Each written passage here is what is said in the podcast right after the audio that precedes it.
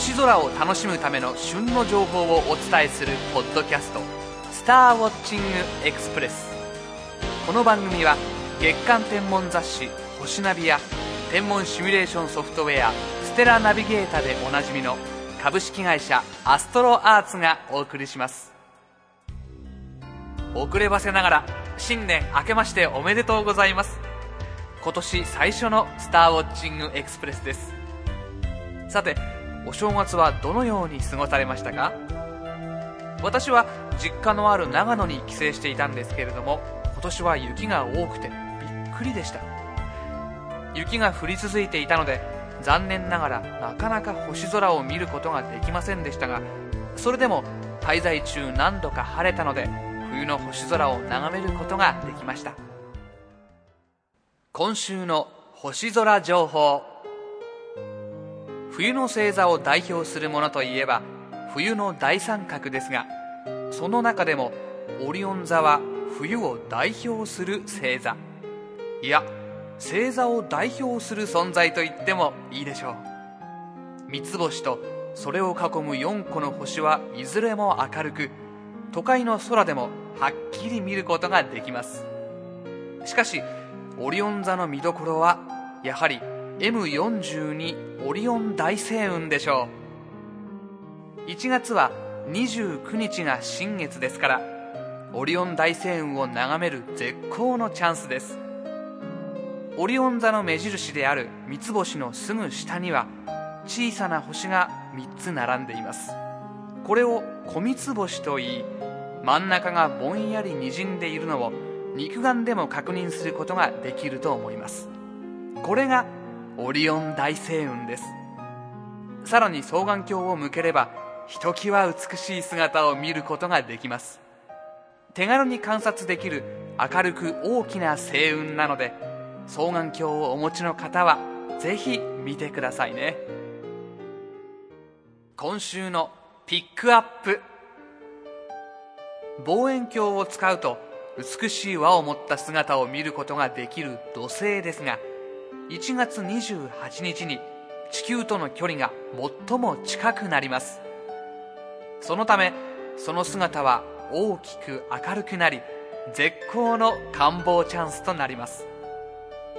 さらにこの時期蟹座の M44 プレセペ星団と並んで見えるのでそれは美しい眺めとなることでしょう。プレセペ星団といえばスバルと共に最もよく知られた三回星団で肉眼でもぼんやりと見えるため世界中でいろいろな名前が付けられています。イギリスでは蜂の巣を意味するビーハイブ。中国では遺体から立ち上る霊魂を意味する四式と呼ばれています。双眼鏡で見ると50個ほどの星がばらまかれている感じに見えさらに土星が非常に明るいためまるでプレセペ星団に突如超新星が現れたような眺めになることでしょう。今週のインフォメーション。2006年も始まったばかり。今年の星空を丸ごと手に入れてみませんか？好評発売中のアストロガイド星空年間2006は2006年の星空の様子を豊富なイラスト CG カラー図版を用いて分かりやすく紹介。注目現象の見どころや毎月の星空の様子を先取りできます。また付属の CD ロムには